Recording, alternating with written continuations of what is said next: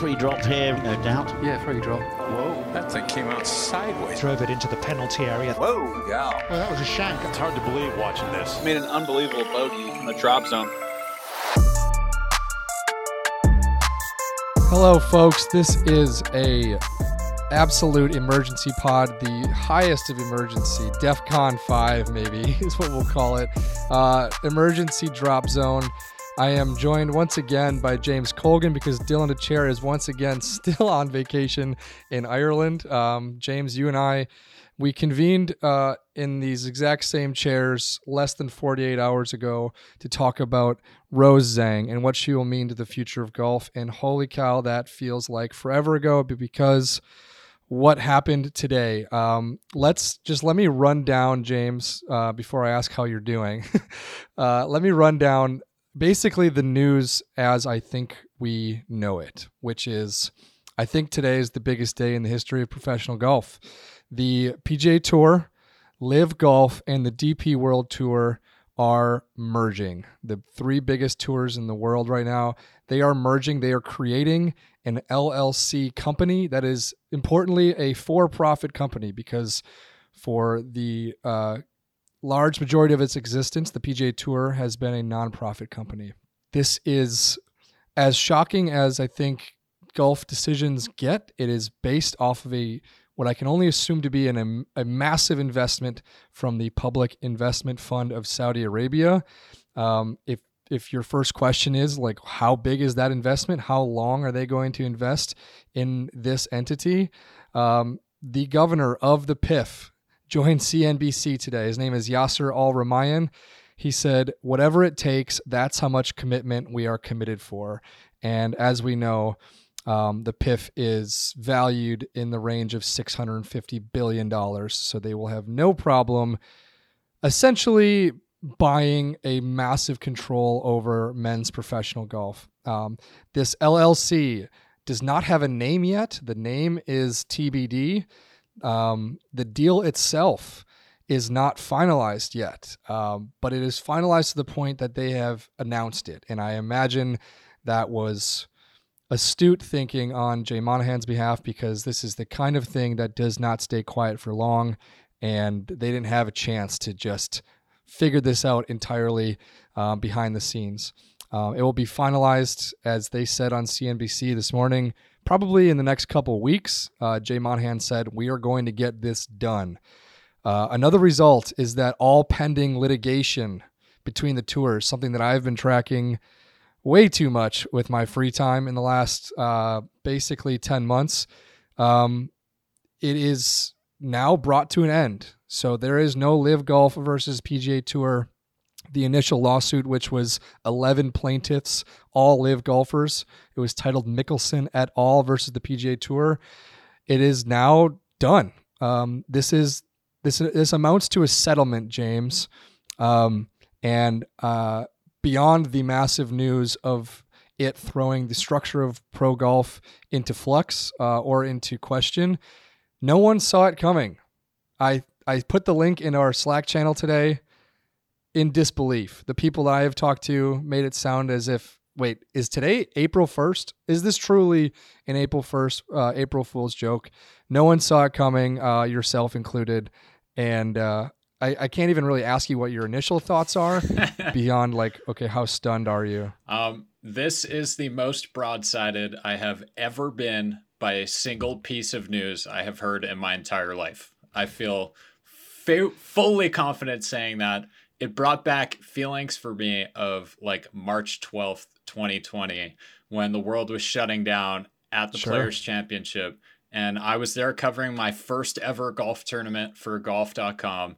And I remember thinking to myself, like, what the hell is going on right now? And that is the exact same thought I had this morning when I saw that press release. It legit took three reads through the text of that release for me to understand what I was even seeing, for me to like properly comprehend the words that I had seen.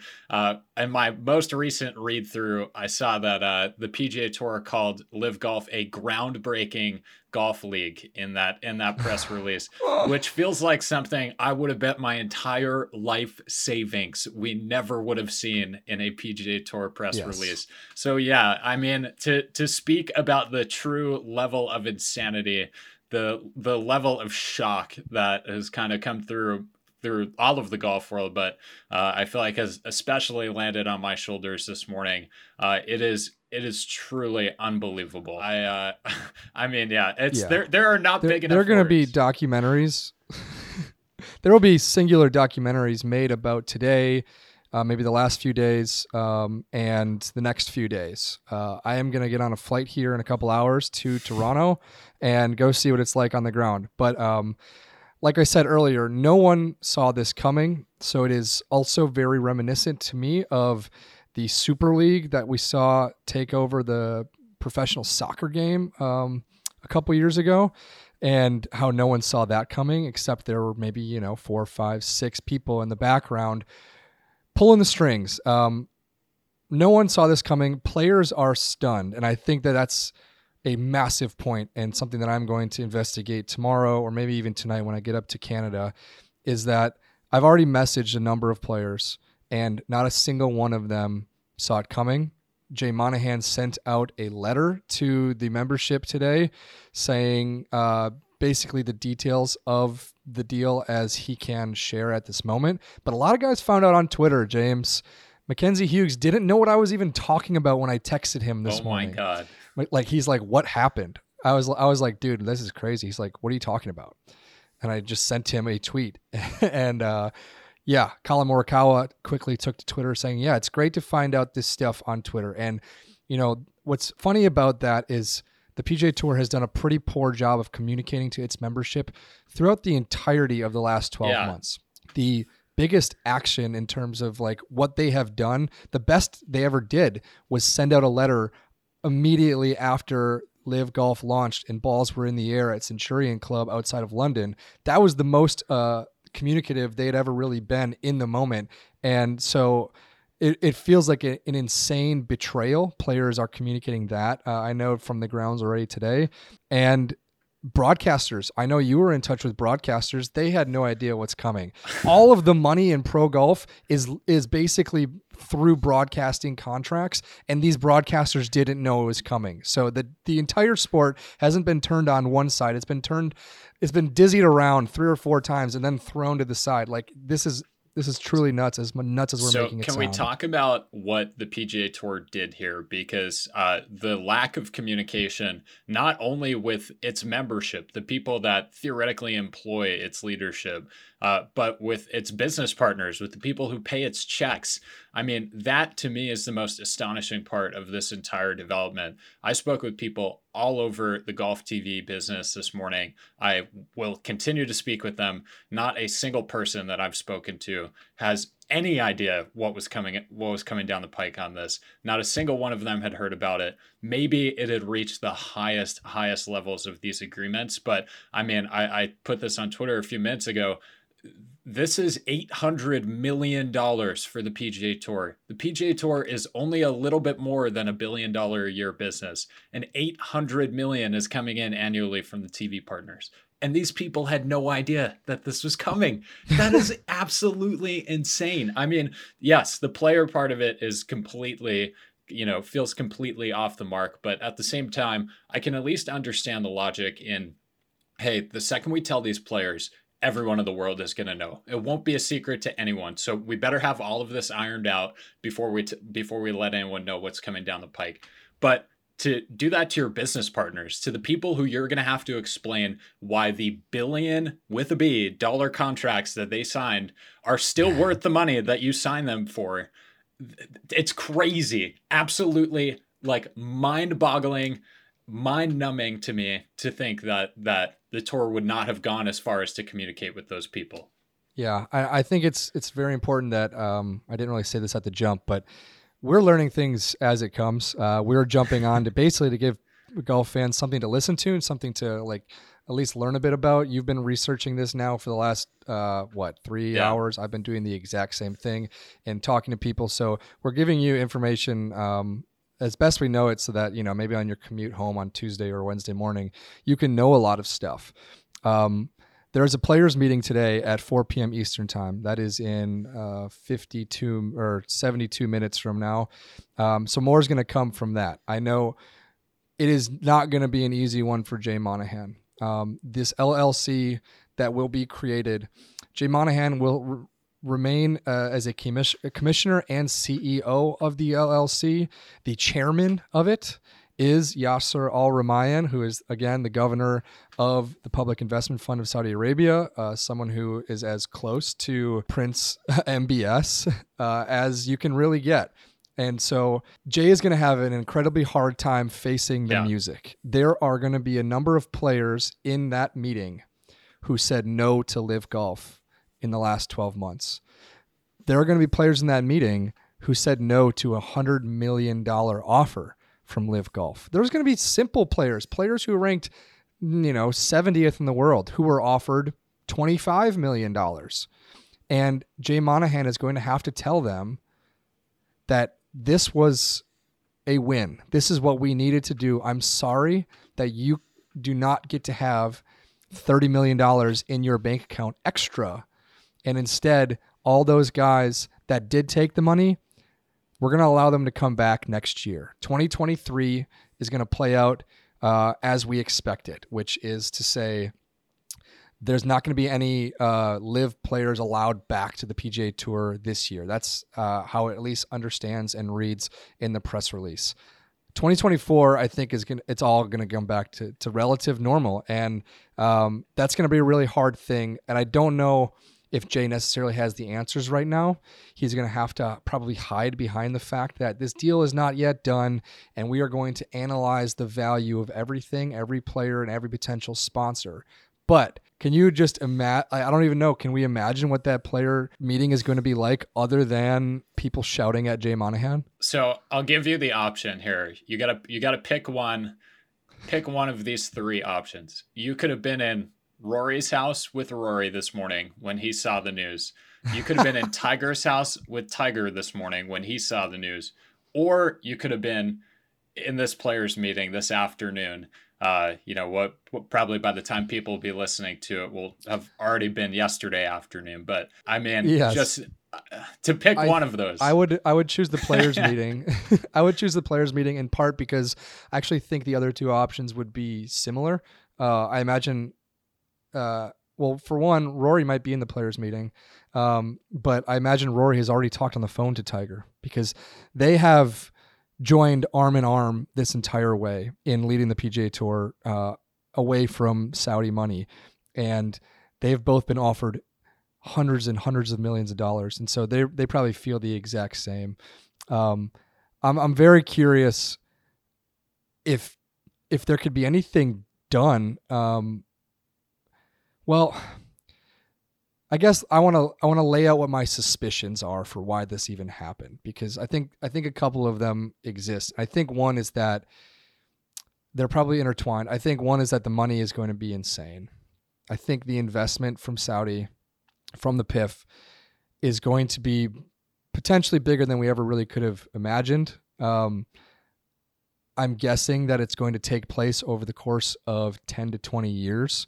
You know, Jay Monahan mentioned on on the CNBC broadcast this morning that this is not about how people are going to react and receive the news right now. It's about how everyone's going to feel and react 10 years from now. And so I would anticipate the number to be in the tens of billions, maybe hundreds of billions um, over the course of 10 to 20 years. That's completely a guess, but that's where the that's where the scale has has risen to at this point. And my other suspicion is that Jay Monahan felt like he was backed into some sort of corner when he was discussing on CNBC this morning and in other avenues. He has discussed the word tension. There was too much tension in the game. He holds an important seat atop the game, atop the men's professional game, and there was too much tension. There was tension being passed down to Augusta National, to the USGA, to the R&A, to the PGA of America, to the LPGA Tour. They were answering questions about LIV golf. And uh, all that tension was was broiling into words of collusion. Phil Mickelson was taking to Twitter every single day, basically, to call for collusion, to call for Jay's job, to call into these other leaders into the word collusion, which does not go very well. The Department of Justice is investigating anti competitive practices within the PGA Tour around that idea of collusion. Now, we don't know what's coming, but Phil Mickelson has long been saying something is coming, something will come of this. Uh, is Phil right? Who the hell knows? The answer is we probably won't find out because the the lawsuit between the LIV Golf and the PGA Tour was really, really slowing down in um, discovery, which is this this like uh, umbrella term that amounts to depositions. Like Bryson DeChambeau was going to be deposed if he hadn't already. There were a number of depositions taking place of PGA Tour executives. They were trying to land depositions and documents from Saudi executives. It was all getting extremely hairy behind the scenes. Every single court document seemed to have a redaction in it. And all of that stuff is going to go poof we're really not going to see much of it. And so I felt like the tension that Jay Monahan was referring to is legal tension. It's tension from sponsors saying, look, you're asking me to, to cough up an extra $12 million to have the, be- the best players in the world come to my, my tournament. It's, it's tension that Phil Mickelson was throwing into the air on social media, saying, How could you possibly take money from FedEx, your biggest sponsor, when FedEx does a lot of uh, does a lot of work in and around Saudi Arabia. Um, a lot of false equivalences were putting tension in the air for Jay Monahan, and eventually, eventually he he broke, and he did it without telling Rory McIlroy, and it's seemingly without you know telling any of the other players. And so, um, again, those are suspicions, but everything's kind of pointing in that direction. I think it's a good thing for us to discuss right now is like what what does this actually mean? Yeah. Um so Brandel Chamblee was just on Golf Channel. Brandel is a ardent uh detractor from Saudi Arabia buying its way into LIV golf and he asked a pretty important question is the PIF going to become the owner of pro golf and i think today it's a very fair question because as part of this deal the PIF is going to be, like I just said, offering massive investment annually, year after year, in this new company and buying its way into a massive ownership stake at the absolute elite end of pro golf. And the PIF, uh, which is connected to Saudi Aramco, already creates some of the biggest purses on the women's game. The PIF just bought control of four Saudi Arabian football clubs, right? So they are trying twenty billion dollars. Yes, the PIF is trying to to make massive, massive purchases in pro sports, and it's having success doing so. It is pursuing Karim Benzema. It has already landed Cristiano Ronaldo. It's in pursuit of Lionel Messi it essentially has already landed Phil Mickelson, Brooks Koepka, uh, Bryson DeChambeau, Dustin Johnson. This is the next step in them buying a greater stake. And so it is hard to say that the PIF does not own a massive section of the pro golf world at this point. Um, what they don't own is a majority of the seats on the forthcoming board of directors of this company. And I think Jay Monahan is going to use that as his shield. Jay is the commissioner, he is the CEO. Two of the other members of the executive committee of this board are Ed Herlihy, who is, an, who is a board director for the PGA Tour, and Jimmy Dunn, uh, another board of directors, another director uh, board member of the PGA Tour. He will be on that board as well. And so the PGA Tour will have a majority voting interest on this company board. And so that is what Jay will use as a shield to tell people look, we have the majority vote here. We have the stake. Whatever the PGA Tour says is really what's going to go. Um, it's really hard to take that uh, or Jay's words as truthful right now, though, because he feels like like this is all a big yeah. snaky move. And so, um, what does this mean? I think the Saudis now they definitely own a, a massive, massive chunk of the pro yeah. golf world. And the money talks, James. the money matters. They own everything other than the majors right now.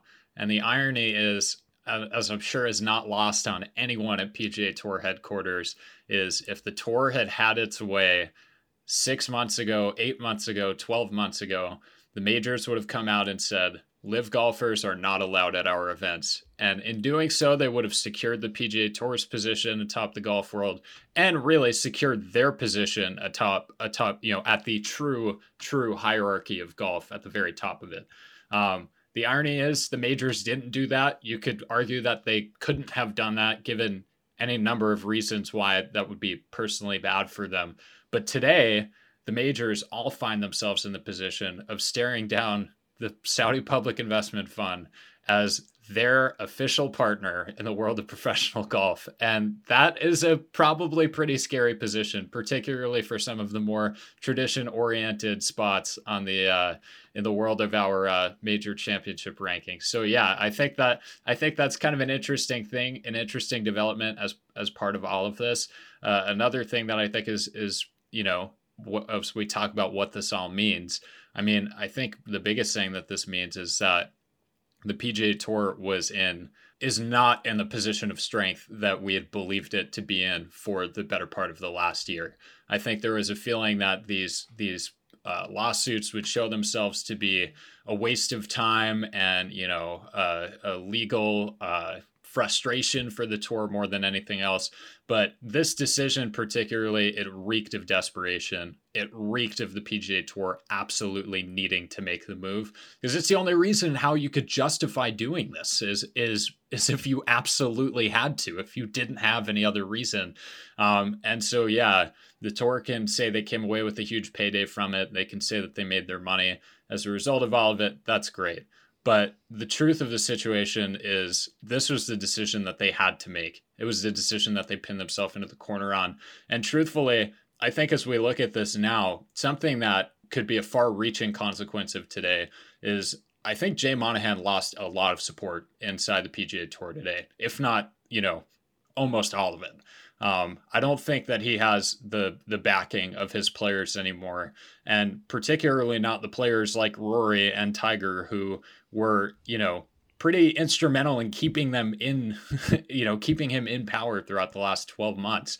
So as you look at all of this, yes, Jay can hang his hat on saying that, you know, we brokered this peace talk, but his way of approaching this whole situation, I think, is unquestionably wrong. And I think a lot of members of the PGA Tour would agree with that assessment. A lot of the membership would agree with that assessment right now. And that puts him in a really precarious position because you can have all the power in the world, but if you don't have the support of the people beneath you, it, that, that, that's a really dangerous place to be. So, uh, I mean, I, I, I really, really hope that he thought thought this through uh, in advance of making this decision because the manner in which it was presented to the world does not indicate as such. We don't know for a fact what exactly the corner looks like that he was yeah. backed into. Um, but the way that this was brought about with zero knowledge for a lot of people, he had to feel he was losing a grip on something. He had to feel like um, his standing in this war was bothering him, and then he he took the plunge. I will say the talking point that Jay used for a long time was that he is a commissioner that works for the tour players. He is yeah. the man for the membership. He these are a bunch of companies that he works for essentially, these independent contractors. And that rings extremely hollow today. Would you let if someone said they worked for you and they went out and undermined everything that you stood for for the last 12 months and then threw it in front of your face and try you know try to present it like it was a like it was a prize what would you do you would fire that person that's that's what you yes. would do in, in that exact yes. same situation yes that's right i think that's right and i think um there's a lot that that that's going to, to come out of this. And you know what? Maybe it'll end up being hey the the top 100 players in the FedEx Cup you're all getting 5 million dollars right? We're all going to take care of of your qualms about not being included on this or having to say no to LIV golf deals. But you know is there potentially legal action that a player uh, who's a top 15 player in the world had to pass on a deal because of being told like we are not doing business with this this enterprise. You need to stay with us. Could they possibly sue the PGA Tour? I'm not nearly I didn't go to law school neither did you so we don't have that answer. But there there are a lot of like there's a lot of very important antitrust things that still have to get shaken out. Like if you think back there is there has been mergers in other sports.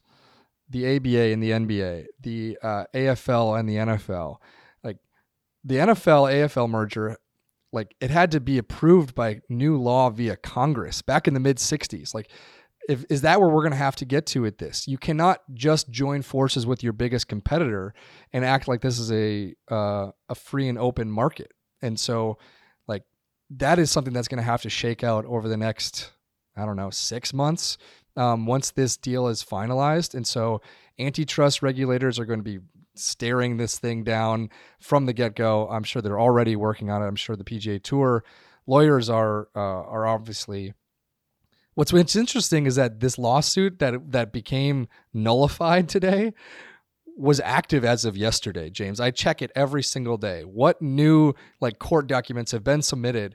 And there are there were court documents submitted on behalf of the PGA Tour uh, that are basically just trying to keep this thing chugging along the tracks. And then suddenly today it's all nullified.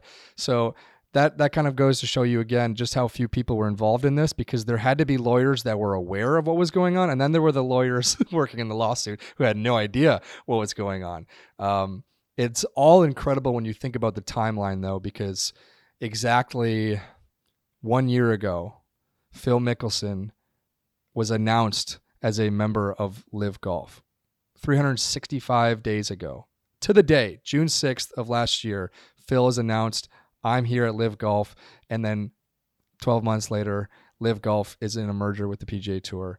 Um, it's a bit dizzying. um, what does it mean for the Ryder Cup? I think that's a very interesting. It might be. It might. It feels very interesting because we were at a moment of impasse where we felt like the Ryder Cup uh, was not going to include a whole lot of LIV golfers. Um, yeah, that's out the window might. now, right? Like, it's got to be out the window. Well, the Ryder Cup is is run by the DP World Tour, and the DP Tour has the DP World Tour has regulations that state if you want to play on the Ryder Cup, you have to be a DP World Tour member. And I believe it was just a week or ten days ago uh, that Ian Poulter, Sergio Garcia, they all gave up their membership because yeah, yeah, yeah. they were facing fines for every single LIV golf event that they played in. So they are no longer members. Um, I don't I don't anticipate those guys being involved with the Ryder Cup this year. However, on the American side, those guys are all still members of the yeah. PGA of America. They have been given this this grace period that involves uh, all the months between now and the Ryder Cup. So I do anticipate uh, it maybe being no question now that Brooks Koepka will probably be on that team, and the likes of Dustin Johnson might also be included on that team. Um, I'm trying to think of any other Americans that would stand a chance from the LIV side, and there might not be any, but Taylor Gooch is another you'd have to consider. Um, so the Ryder Cup is is impacted by this. LIV Golf is is maybe an afterthought in all of this. Um, yeah. It, it, which sounds weird because the headline is the PGA Tour and LIV Golf are merging, but it's really three tours that are merging, and it's the backers of LIV Golf that have decided to back this new thing. Yeah.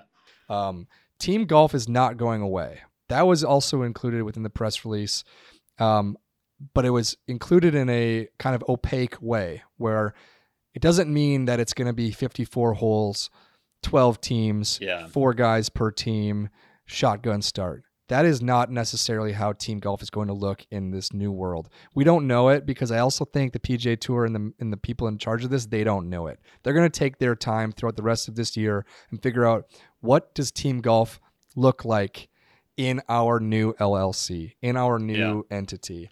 Um, do you think it, do you think that we'll see so this is a question that I have myself today as I was kind of going through this and I still don't really know the answer to it do you think that we will have in five years' time the PGA Tour, LIV Golf, and the DP World Tour all operating as separate tours under the same entity? Because that's what this release seemed to suggest.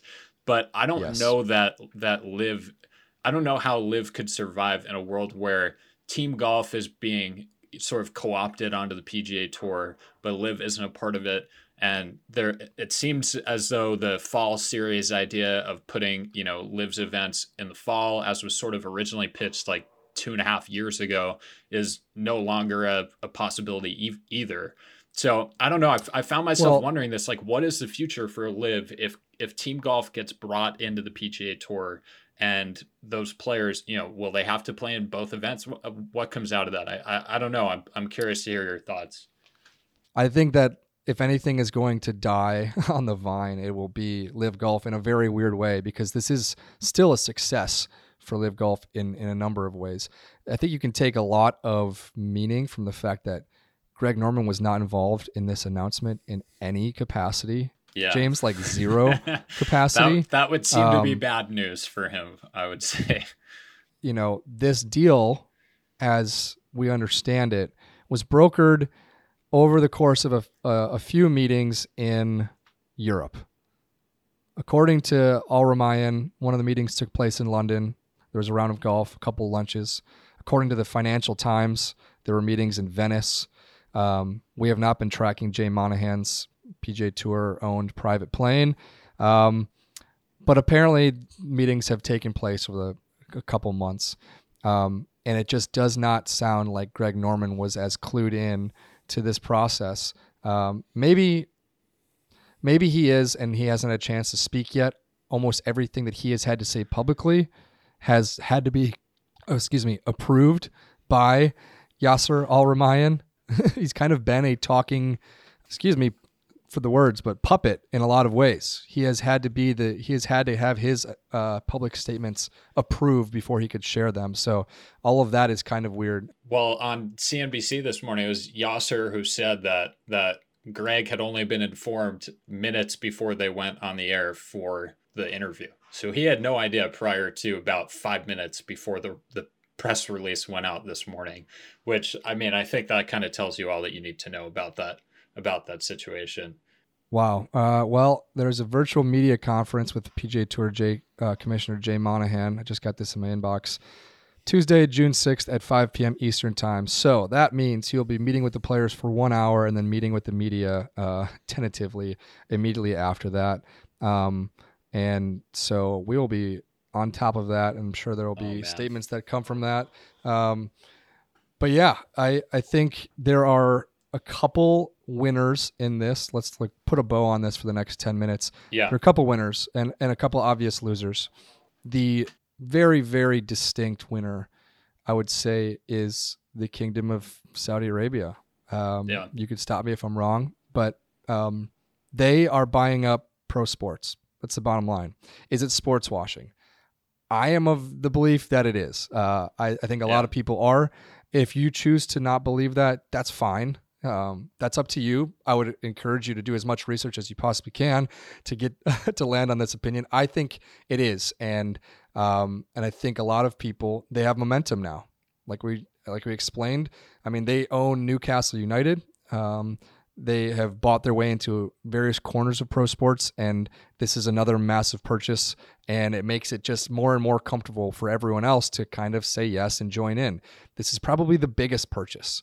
Like it's one thing for Cristiano Ronaldo to accept a massive deal on his own, and it's also one thing for Phil Mickelson to accept a massive deal on his own. It is a completely different thing for a like a pretty holy sanctity like thing that is the PGA Tour. It is a massive thing for the PGA Tour to say, yes, we're actually going to take that investment too. It is better for the game of golf. Um, so they are massive winners. Um, who else wins, do you think? I think ultimately, uh, when this all you know kind of comes to pass, I think the TV partners will be winners in this situation. Something that was not spoken about super often in the last you know 12 months is the fact that when all these guys left for LIV that had a major impact on the way and the value of the TV deals that the PGA Tour had signed. That has, you know, the broadcast partners are paying for talent. They're paying for stars. And when a lot of those stars leave, that's a big deal. Um, so I think ultimately this deal provides a path for those stars to come back for the PGA Tour, which helps broadcast partners along the way. So I, I think that sure. they are certainly winners in that process. Um, I think that if you are uh, a a LIV golf fan and you have been looking for uh, That's right. for some sweet, sweet vindication. It came in droves today. I mean, it. This is as vindicating a moment as there has been for LIV Golf uh, since the second it was first announced a year ago, um, and that is that is pretty telling. Um, I think another huge winner here, who uh, I think I've already seen taking his victory lap, is Phil Mickelson. Um, he is someone who uh, who clearly clearly was uh, first on board for LIV. He was saying all along that you know he knew things that other people didn't, and I will be the first to admit that I completely doubted his uh, his perception on this situation. I thought I thought he was frankly speaking out of his ass, um, and it sure doesn't look that way now. So and he, and he may very well have been. That's the thing here. That's Yeah. one thing that I, I will say again Yeah. when we when we convene on Sunday night is just because this is the result does not mean that Phil Mickelson was necessarily right in the first place. Phil Mickelson, uh, he felt this was what he needed to do to get what he wanted. So Phil wins because he's getting what he wanted. It does not mean that it is Yeah, the morally and ethically proper way of Yeah. doing it, or that he knew it was going to be the result. Yeah. Um, I I have DM'd the man. We've DM'd uh, each other in the past, and he is currently not responding to me. So we'll see if that if he responds tonight. Um, there is not another LIV golf event before the U.S. Open, so the next time we actually hear from Phil will either be on Twitter, I anticipate, or uh, at Los Angeles Country Club in uh, only a few days. Um, so yes, he is certainly a winner. Greg Norman, I guess in some ways feels like a winner. Um, again, like we just said, there might not be a clear role for him in this all moving forward. When I contacted his his publicist and I said, "Does Greg have uh, anything to say?" She said, "Like I appreciate your interest, um, but we are sticking with the press release at this point." Um, which is just to say, like, no, Greg does not have a chance to beat his chest quite yet. Um, yeah. so he, I'd put him in the in the middle ground between winners and losers. Do you have any other winners? Because I am uh, I'm convinced that the game of golf does not necessarily win at large. No, I, I, don't think that's the case. I think if you are a PGA Tour corporate partner, you're very happy with this development too. I think if you work in accounting for the PGA Tour, you're very happy with this development. Um, you know, the people, I would say, like, I mean, I think in a sense the fans are are better served by this, if only because it Mhm. will bring the best players in golf together with a little bit more frequency. And that is something that is has been one of the worst things about LIV in, in the last 12 months, to put it very bluntly, is the fact that we have not seen the best golfers play against one another with the exception of the majors. Um, so in, in this agreement, if we get to see more of that, then the fans will come away the winners as well. Uh, but it's hard not to wonder about, you know, the morality of all of that and and what comes with that. Uh, because you know that's as easy as it is to kind of take take the spoonful of yeah, you'll get to see Phil play Rory again. Uh, I I don't know that it comes completely cost free to the fans either. So there there are two sides. No, to it that, gets I guess. mucky.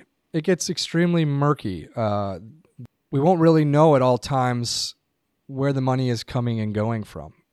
If the future of the of the LLC and this this PGA Tour entity, like if, if it becomes thirty million dollar purses, well then it'll be pretty obvious. Uh, we'll know that that's where uh, it's coming from.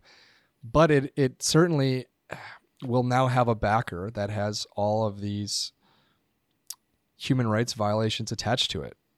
And that like stench will follow a lot of stuff from now on. Um, Yeah.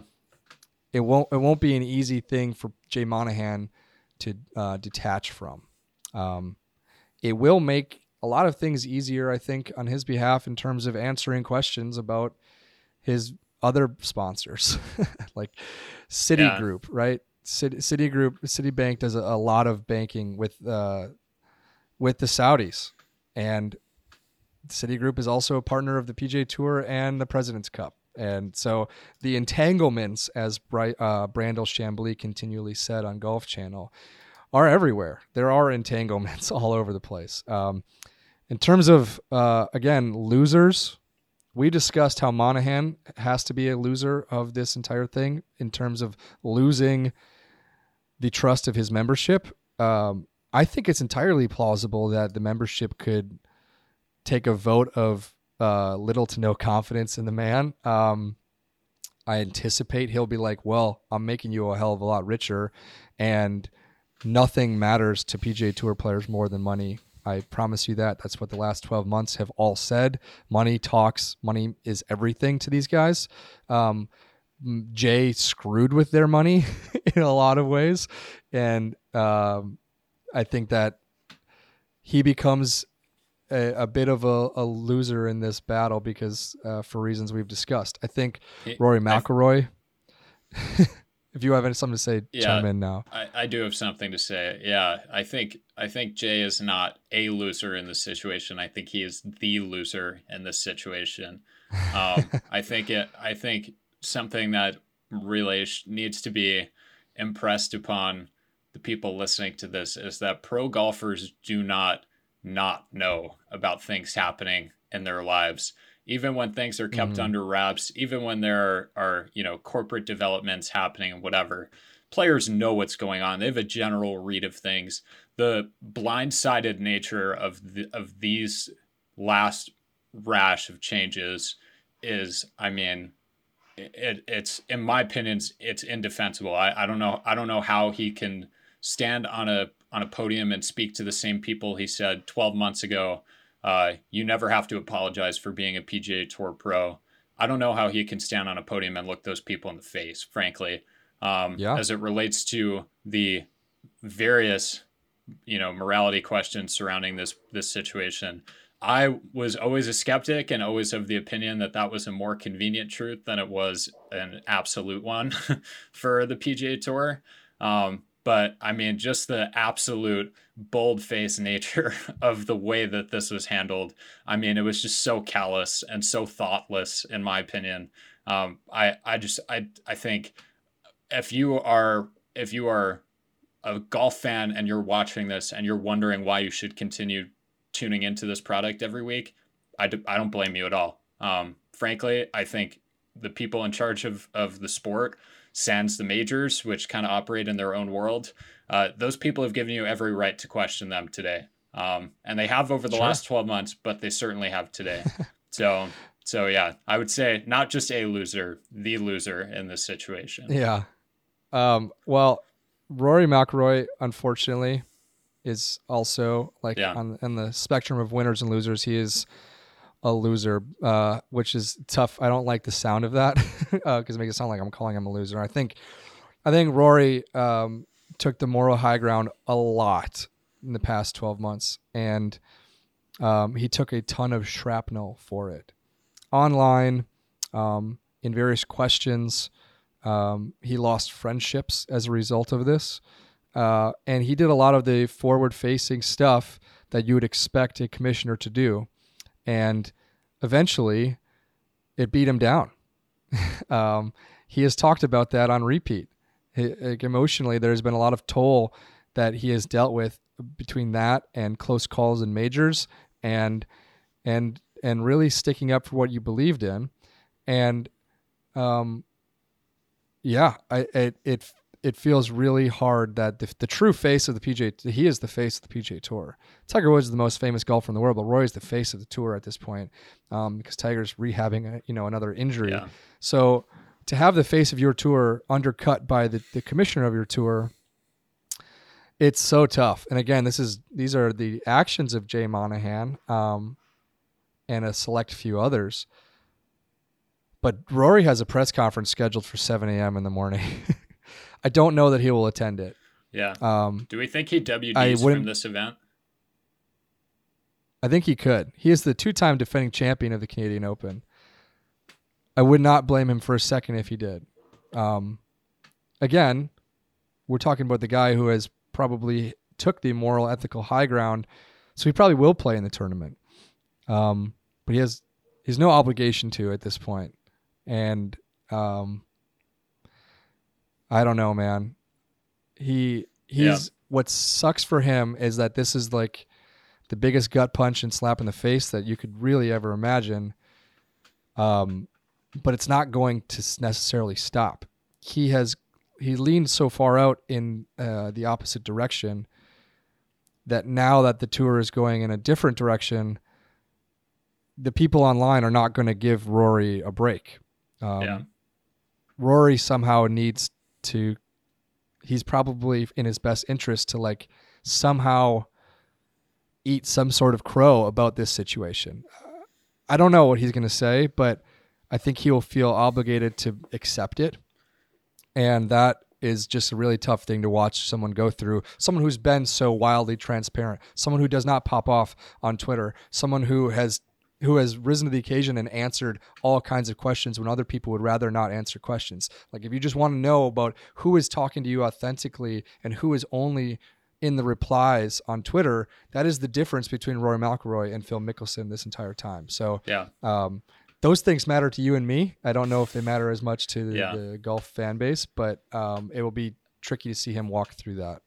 I I would just say in defense of of his situation is there's at least something to be said for for picking a code to live by and and choosing to stick with it.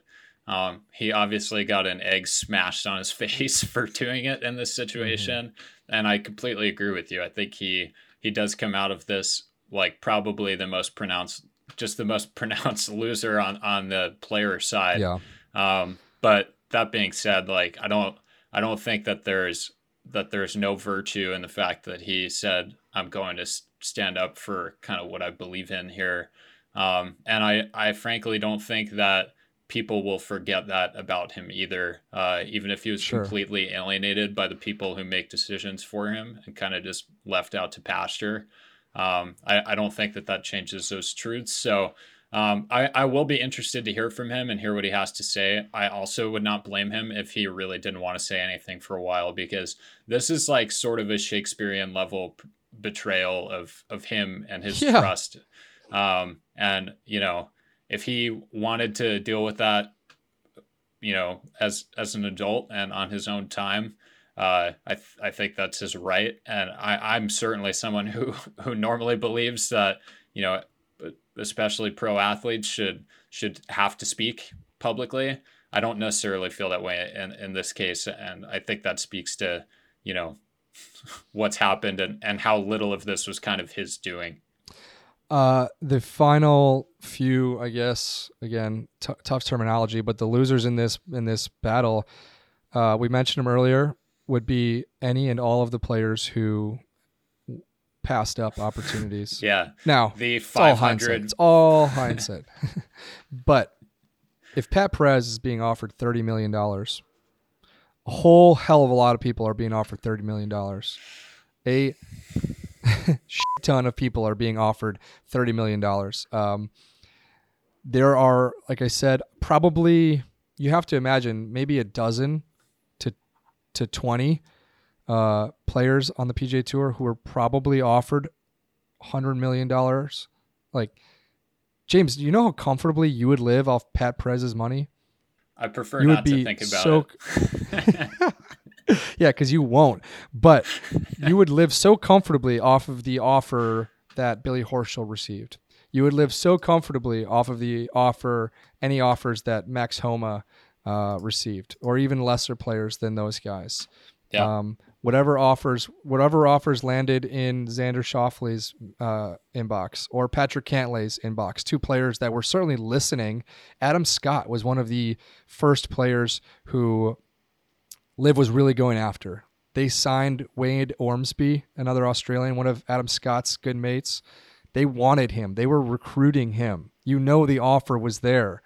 And the offer entails exactly everything that Cam Smith got, which is, hey, we're gonna we're gonna bring events to Australia. We might bring two events every single year. Our CEO is Australian. He was one of your golfing idols. Every single reason in the world for Adam Scott to join LIV Golf. He denied all of them, inclusive of a lot of freaking money. And so uh, all those guys are gonna have to bite this uh, swallow this pill too. And it was probably not one that they really wanted to swallow necessarily. Yeah, they are they are definitely uh, definitely kicking themselves right now, and frankly, probably rightfully for doing so. I mean, how can you blame them for for for feeling like they have just passed away a chance at something that turned out to be kind of inevitable, which is take a little flack to make a huge payout. I mean, I think you know there was some honor in making that decision when they did, but now the uh, you know public investment fund is I don't know conservatively five hundred million dollars richer as a result, and all of those players are a collective five hundred million dollars poorer. So yeah, that feels like a pretty big pretty big loss to me. Is is uh, Alan Shipnuck a winner or a loser? Man, I, I feel for Shippy right now. He's he was tweeting five days ago that he finished the manuscript on his uh, on his latest book about the LIV PGA Tour wars, and now he's got another chapter to write. I think after just the last four hours. So I'm gonna call him. I'll call him a loser in the sense that uh, you know it probably wasn't a great development for his uh, for his workflow, but he's a winner in the sense that that book is going to be absolutely must read territory. Um, and I think also when you look back at the last 12 months and you know his involvement in kind of this whole crazy saga that's that's unraveled, I think uh, I think he's played a pretty vital role. So yeah, I'll, I'll give Shippy a little uh, give Shippy a little love here. Yeah, I'm I'm certainly learning a lot about the book industry and the publishing industry uh, myself, but I don't know like what the rules are. You know, Shippy had, I believe, a November first like sale date. Like like you can actually get his book on November 1st. He had met his deadline. Like everything in terms of the promotion and marketing and everything for that book is set in stone. Can you drop the hatchet on all of that? Or does the book have to go uh, as published and then you set out, you know, you do a, a paperback version later with uh, an addendum chapter to it? Um, Who knows? I don't know.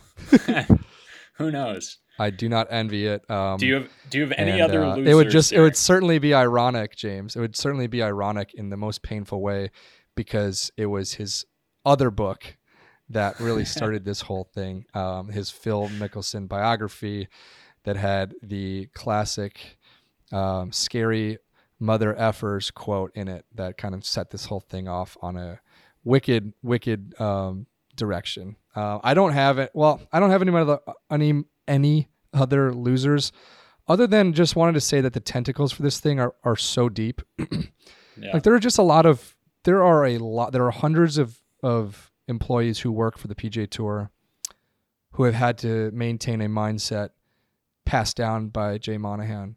Hundreds. Um, there were dozens of executives who have had to deal with depositions they've had to be very mindful of their communications. Uh, I feel for those people because I am sure they probably found out in the very similar way to how we did. There was certainly a PGA Tour staffer who had to draft up that press release that, like you said, called LIV Golf, you know, a groundbreaking entity. Like I, I, I feel for all those people um, because probably makes them feel like whatever they've had to do in the last 12 months it hasn't been worthless but it, it's certainly been um, it might it might not feel as as much um, as useful as it did a week ago. Um, I, I don't know really know what to say for those people other than I, I certainly feel bad. Yeah i feel for the adv- advocacy groups too. You know the same the same people who have been kind of working working behind the scenes as all of this has been going on. Um, you know, so many people in the game of golf, so many fans in the game of golf. Um, but even, I mean, you know, we had another statement from 9/11 Families United today, um, and you know, for the last 12 months they've been bandied about at every major golf event in the world. You know, in an effort to get people to kind of hear their story, and uh, you know, those people were sort of summarily told to shut up today, um, and that's you know that's that's unfortunate. Um, and I think I think when you look at the golf world, that's kind of that's that's the central story for a lot of people who have been fighting what they what they felt was a sort of moral ethical obligation, um, they're, they're suddenly coming to grips with the opposite. Or I think that for a large chunk of the golf audience, they're coming to grips with the fact that they're just not going to be tuning in anymore. Um, and that's mm-hmm. you know something I hope I hope against hope that the people involved in this process realize they would alienate a lot of fans in the process of this. Uh, so yeah, the, that's the that's the last loser, and also in my mind, kind of the biggest loser of all of this.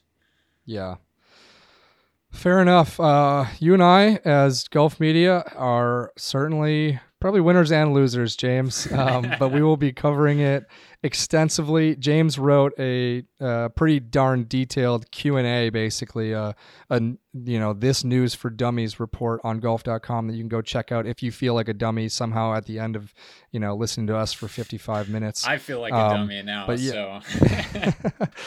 but anyways, uh, more to come from golf.com. We've got Jay Monahan talking to the media here in another hour and talking to the players of the PGA Tour here in about 25 minutes. So stay tuned, and we'll definitely talk to you more about it uh, this coming weekend. Um, till then, see ya.